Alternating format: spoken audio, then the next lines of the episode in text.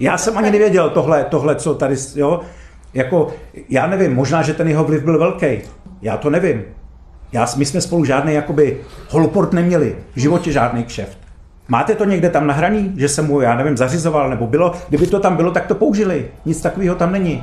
Ano, já přiznávám, že jsem se s ním potkal. Léta vyšetřování, šest let stíhání a pak definitivní konec ještě před soudním přelíčením. Bývalý státní zástupce Libor Grigárek sice podle rozhodnutí soudu udržoval nadstandardní vztahy s pražskými lobbysty. Zneužití pravomoci se ale prokázat nepodařilo. Někdejší mocný muž české justice teď po letech svolil k velkému rozhovoru. Mluvila s ním reportérka Českého rozhlasu Markéta Chaloupská. Jaký byl Grigárkův vztah podnikatelům Romanu Janouškovi nebo Ivu Ritigovi a co jsme se skrze jeho případ dozvěděli o české justici? Je středa 22. ledna, tady je Lenka Kabrhelová a Vinohradská 12, spravodajský podcast Českého rozhlasu. My jsme se sešli v advokátní kanceláři v centru Prahy u pana Radka Šmerdy, který ho zastupoval jednu dobu. Ten celou dobu seděl u toho rozhovoru. Ten rozhovor trval bezmála tři hodiny. Pan Grigárek se nechtěl fotografovat, tedy vypadá pořád stejně a vy řekla, ale použili jsme jeho fotku z archivu. A on je velmi bystrý, je velmi těžký soupeř, ale často jsem se musela ptát na některé otázky víckrát. Já vám říkám, že ty vztahy byly sporadický. Byly sporadický. A já neměl důvod si před ním odplivnout a přejít na druhý chodník. Opravdu ne. Několikrát se během těch otázek rozčilil, zvýšil hlas, ale jinak to probíhalo zcela standardně jako normální rozhovor, akorát byl poněkud delší. Markéta Chalupská, reportérka Českého rozhlasu. Překvapilo mě to, že ani zpětně nepovažuje za chybu, že se jako jeden z nejmocnějších mužů v justici kamarádil s Romanem Janouškem. To nebyl nějaký jeho dlouholetý kamarád. On se s ním skamarádil až poté, co věděl, že třeba ho prověřuje švýcarská prokuratura kvůli podezření z praní špinavých peněz. Tak to mě na tom překvapilo. To by si povedlo s Liborem Grigárkem mluvit po delší době, vlastně asi vůbec poprvé, protože médií běžně nekomunikuje proč stojí za to se jeho osobě věnovat, když teď už to není státní zástupce, funguje v soukromé sféře advokátem? On vlastně od té doby, co byl obviněn, tak nikdy to své stíhání nechtěl komentovat, vždy odkazoval na to, že rozhovory bude dávat až poté, co soud rozhodne, nebo jestli se jeho obžaloba vůbec dostane k tomu soudu. Nakonec ještě si počkal tedy, až přijde to pravomocné rozhodnutí a rozhodl se po šesti letech toho stíhání promluvit. On je zajímavý tím, že byl svého času jeden z nej nejmocnějších mužů v justici. Působil jako náměstek na vrchním státním zastupitelství v Praze, které dozoruje ty nejzávažnější hospodářské a korupční kauzy. A byl to takový první vysoce postavený činitel, u kterého se ukázalo, že je v kontaktu s kontroverzními lobbysty a podnikateli. Kdo je Libor Grigárek? Míněno, jak se dostal až na pozici jednoho z nejvlivnějších mužů české justice? On začínal na prokuratuře pro Prahu 4, to bylo myslím, že v roce 84, byl myslím i členem KSČ. Jeho polistopadovou kariéru nastartovalo vlastně to, že uměl odejít. On v září 89 2009 složil funkci. Zdůvodňoval to tehdy tak, že byl znechucen poměry na prokuratuře. No a v roce 93 se stal vrchním státním zástupcem v Praze. Ale potom ho tedy ministr spravedlnosti tehdejší Jan Kalvoda odvolal, víme proč? On to zdůvodňoval pro týdeník Respekt tím, že měl na svém zastupitelství neomezený vliv, rozhodoval prakticky o všem a jeho podřízení si stěžovali, že jim nutí svůj právní názor. Jinými slovy, aby šetřili tak, jak on si přeje. Já jenom ještě bych uvedla, že on na tom počátku 90. let, když se dostal na post pražského státního zástupce, tak on měl velmi dobrou pověst zprvu. Ono se nevědělo, co přesně dělal v 89. ale třeba když byla ta razie u Holubů proti ruským mafiánům v Česku, tak on zastavil to podivné tendenční stíhání policistů, takže on zprvu měl velmi dobrou pověst i mediální. A ví se něco o jeho působení v těch 80. letech? V roce 2001 vyšlo vyšlo najevo, tehdy to zveřejnil týdeník Respekt, že asistoval v srpnu 89 při zatýkání demonstrantů na výročí srpnové invaze vojsk Varšavské smlouvy do Československa. Byl u jejich nelegálních výslechů a pod jeho vedením bylo 61 těchto lidí obviněno z výtržnictví a dalších trestních činů. On to tehdy zdůvodňoval tak, že měl zrovna náhodou pohotovost a na takovou věc ho zneužili a proto také v tom 89. odešel, i když mu komunisté nabízeli lepší místo a lepší plat. Mm-hmm. Což tedy potvrzují i dobové dokumenty. Nejvyšší státní zástupkyně Renata Vesecká není spokojená s prací vrchního státního zastupitelství v Praze. Uvažuje o výměně vrchního žalobce Jiřího Kulvejta. Některá média přinesla informace, že by Kulvejta mohl nahradit předlistopadový prokurátor Libor Grigárek. Včera jmenoval ministr spravedlnosti Libora Grigárka třetím náměstkem pražského vrchního státního zástupce. Libor Grigárek je člověkem s poněkud pohnutou minulostí. Od poloviny 80. let pracoval jako zaměstnanec komunistické prokuratury. V 90. letech prošel renominací, stal se vrchním státním zástupcem. V roce 96 byl odvolán z nescela jasných důvodů a po 11 letech se opět vrací do vedení vrchního státního zastupitelství. Potom se ale pan Grigárek do té vysoké pozice vlastně vrací. V roce 2007 byl jmenován náměstkem pro trestní řízení Pražského vrchního zastupitelství. Jak se tam dostal? On měl být původně opět pražským vrchním státním zástupcem. Na to místo ho chtěla dostat tehdejší nejvyšší státní zástupkyně Renata Vesická. Ale jemu zlomilo vás, že proti němu vystupovalo poměrně hodně lidí, třeba například Otakar Motail, kteří už tehdy tvrdili, že je právě mistrem těch zákulisních her. No a nepomohlo mu ani to, že už se vědělo o tom jeho angažmá v 89. On jako náměstek dozoroval nejzávažnější hospodářské činy a také vlastně mohl dávat pokyn svým podřízeným státním zástupcům, aby konali podle jeho právního názoru. Ono se mu nepodařilo získat tu funkci pražského vrchního státního zástupce, on byl náměstkem, ale reálně bylo veřejným tajemstvím, že to vrchní státní zastupitelství v Praze vede on. Ty si to zmiňovala, že bývalý náměstek Grigárek udržoval vztahy s kontroverzními podnikateli, hlavně té pražské podnikatelské scény. Co všechno tedy dnes o povaze těchto vztahů víme? To se přímo píše v tom osvobozujícím usnesení, na které on se na jednu stranu odvolává, ale na druhou stranu ta soudkyně městského soudu, která to usnesení vypracovala, tak tam poměrně jasně píše, že nehodnotila jeho morální profil. No to jsou takový ty moralistní, moralistní ano, ano, který já většinou také ve stejném gardu. Jak to osobně vnímáte? Dotkl se mi to, chápu to jako, jako vysoce neprofesionální, jako kdybych už nechtěl mít s touhle kauzou nic společného, kromě odškodnění od státu, tak bych opravdu asi zvažoval i nějaké kroky, ale nebudu to dělat. Ona tam píše, že úkolem soudu v tomto trestním řízení nebylo zkoumat, jestli tedy Grigárek byl poctivým státním zástupcem, jestli se nespronevěřil svému poslání a zda byl člověkem na svém místě a že nebylo úkolem soudu hodnotit ani jeho osobnost, ani charakterové vlastnosti, ale pouze posoudit, jestli se tady dopustil toho žalovaného skutku. Libor Grigárek, ještě nedávno jeden z nejmocnějších českých státních zástupců, dnes si ale sám od policie převzal obvinění z trestného činu. Policie stíhá bývalého státního zástupce Libora Grigárka. Podle Olomouckého vrchního státního zastupitelství kryl praní špinavých peněz. Prostředky údajně patřily jednomu z aktérů kauzy kolem Jany Naďové, teď nečasové. Ze zneužití pravomoci obvinila policie bývalého náměstka šéfa pražských státních zástupců Libora Grigárka. Podle detektivů pomohl svému známému lobbystovi Romanu Janouškovi. A to tím, že měl informace o jeho podezřelých penězích na švýcarských účtech, ale nenechal je prověřit. Švýcaři se v roce 2008 domnívali, že Janoušek může mít v tamní bance peníze z nelegálních provizí. Zmrazili mu je a poslali upozornění českým žalobcům. Tehdejší náměstek vrchního státního zastupitelství Grigárek ale podle obvinění nenechal věc nijak prověřit a tak Švýcarsko počase opět zmrazené peníze uvolnilo. No a prokázalo se, že by ze své pozice náměstka tedy držel ochranou ruku nad někým ze svých známých pražských podnikatelů? Ne, nic takového se neprokázalo. V případě Romana Janouška se nepodařilo prokázat, že by se v tu dobu znali, tudíž, že chyběl i motiv, proč by mu měl pomáhat. Obžaloba vinila Romana Grigárka také z toho, že zametl kauzu svého přítele, podnikatele a vlivného advokáta Jana Součka. Toho policie vyšetřovala kvůli tomu, že se měl dopustit údajně podvodu se škodou 77 milionů korun.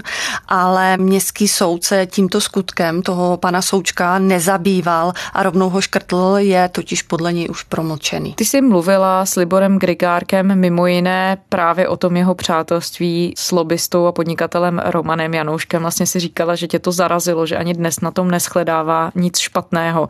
Vysvětlil ti, jak se seznámili, jak se tedy skamarádili? To bylo i součástí jeho obhajoby. On vlastně říká, že byli sousedí a že se seznámili při řešení pojistné události v roce 2010. Policejní razie, kterou rozpoutala kauza okolo Jany Naďové, ukázala nečekané souvislosti. Tak například jeden luxusní dům v centru Prahy ukrývá dva zajímavé sousedy. Romana Janouška, lobbystu spojeného s érou Pavla Béma a bývalého náměstka vrchního státního zastupitelství Libora Grigárka. On v galerii Myšák měl byt, respektive měla byt jeho tchýně a v tom bytě žil Grigárkův syn. A ten tam pořádal nějaké divoké mejdany a při jednom z těch mejdanů údajně rozbili stůl Romanu Janouškovi, který bydlel pod tím synem pana Grigárka. A při řešení této pojistné události se pan Janoušek s Grigárkem skamarádili. To je ta oficiální verze, kterou tedy prezentuje pan Grigárek. A nepodařilo se prokázat nic jiného. Nepodařilo se prokázat, že by se znali předtím. A jak tedy pan Grigárek mluvil o tom, že on ze své tehdejší pozice náměstka se bavil, bytěn původně, jak tvrdí kvůli pojistné události, že mluví s jedním nej, z nejvlivnějších a zároveň nejkontroverznějších pražských podnikatelů. Přišlo mu to v pořádku? Pan Janoušek tady, tady žádné po prověřování policie České republiky nebyl podezřelý nebo obviněný žádné trestné činnosti. Je, jestli mám být, eh, já nevím, mám ho vyloučit, eh, exkomunikovat z nějakého eh, svého seznamu, protože má někde peníze v zahraničí, tak to ne, já takhle neuvažuju. Zpětně říká, že přece proč by se s ním neměl bavit, že Roman Janoušek nebyl prašivý, že byl zábavný společník, že byl velmi sečtělý a že se bavili jenom o záležitostech toho bytu. Potom se mu tedy připomněla, že se bavili i když Roman Janoušek boural při dopravní nehodě. Vážnou dopravní nehodu způsobil v Praze lobista a vlivný podnikatel Roman Janoušek. Ten je spolu s bývalým primátorem Pavlem Bémem a kterém od poslechové kauzy, o které informuje Mladá fronta dnes. Janoušek chtěl z místa dnešní nehody v Praze na Pankráci ujet. Zranil ale řidičku druhého vozu, která mu chtěla v odjezdu zabránit a pak ji nechal bez pomoci. Policisté díky velmi dobré práci tohoto muže po několika minutách vypátrali, kdy vystoupil ze svého vozidla a začal utíkat před nimi parkem pryč. Muž následně byl podroben orientační dechové zkoušce, při kterému naměřili více než 2,2 promile alkoholu v dechu. Já nemám žádný to názor, se omlouvám. Děkuji. Máte žádný názor? Mm-mm. Já Máte se, žádný názor na to, co se stalo? Ano, nemám, protože si myslím, že se stalo něco divného, až to budu vědět, tak vám to řeknu, jo, děkuji. takže mu Libor Grigárek, což je nahráno na odposleších, poskytoval právní rady, tak to připustil, ale potom říkal, že to byla poslední věc, kterou spolu řešili. Poté se setkali jenom ještě jednou a to Libor Grigárek říká, že to byla policejní provokace, kdy Romana Janouška přivezli z vězení a on naznačuje, že on měl evidentně za úkol pana Grigárka nějakým způsobem rozmluvit, ale nakonec pan Grigárek říká, že o tom dopředu věděl. Tady budu citovat s dovolením jednu SMS-ku. Jste se oslovoval velký orle, prostě Hmm. hmm. si typu spanilý orle, malý berlíček žádá o slyšení, Hmm. dal bych si do zobáčku něco sladkého.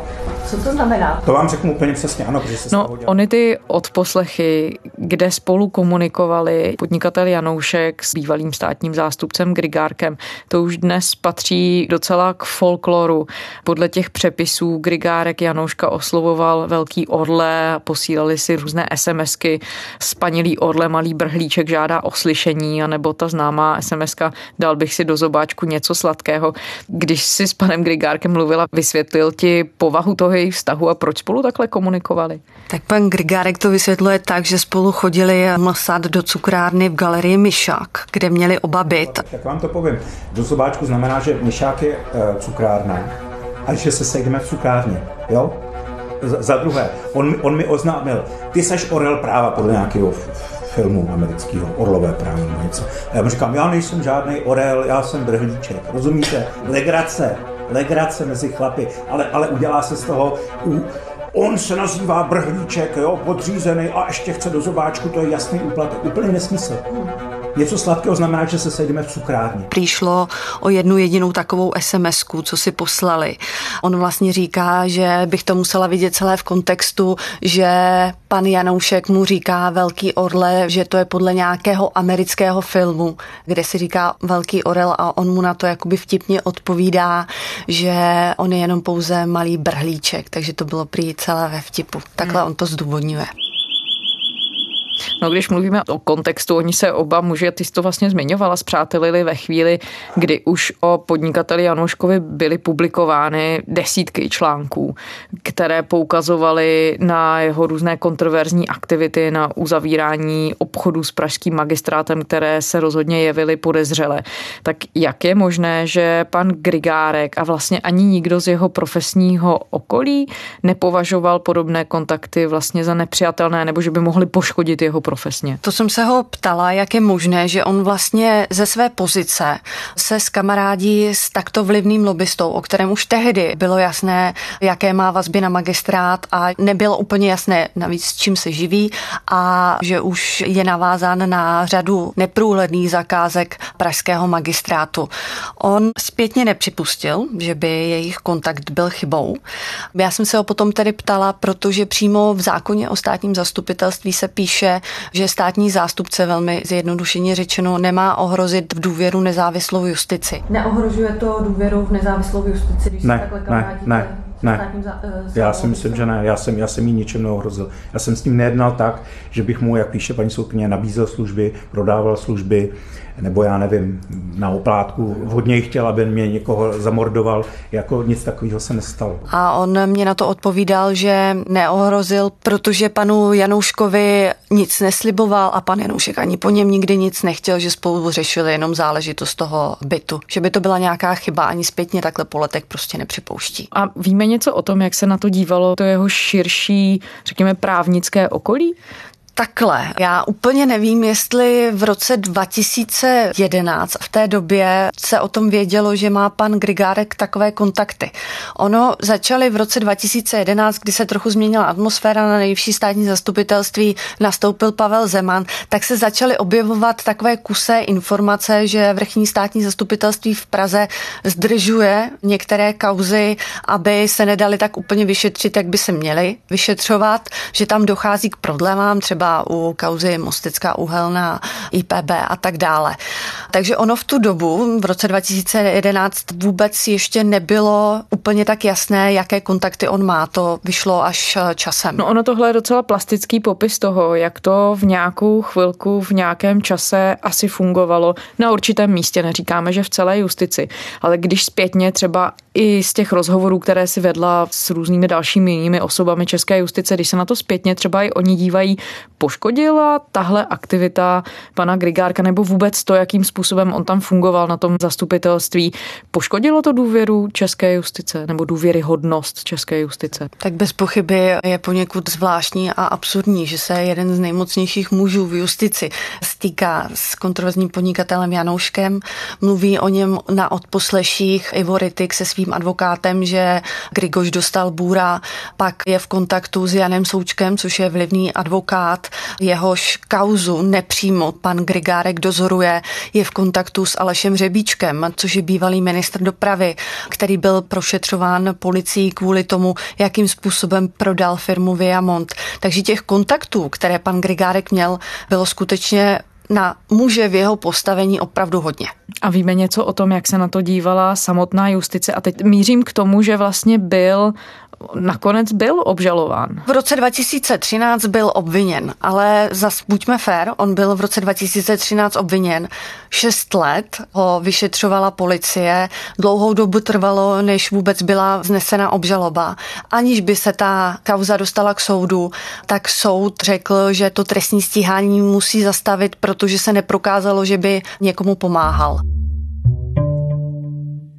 Už to pozoruju delší dobu, že v justici jsou jakési zákulisní pletichy. Vlastně se spekulovalo o tom, Marie Benešová tehdy mluvila, že Grigárek je součástí justiční mafie. V roce 2007 právě tehdy byla právě Marie eh, Benešová hostem vysílání radiožurnálu a eh, v něm prohlásila mimo jiné o Roňatě Vysecké a dalších ještě šesti lidech, že jsou justiční mafii, že ovlivňují některé kauzy. Doktor Pavel Kučera, Renáta Vysecká, pan doktor Černovský, pan náměstek vrchního státního zástupce Grigárek, pan Salichov, pan Coufala další. Poměrně jasně se proti němu vymezoval tehdejší ministr spravedlnosti Jiří Pospíšil, jak proti panu Grigárkovi, tak proti panu Rampulovi, který byl tedy jeho nadřízeným.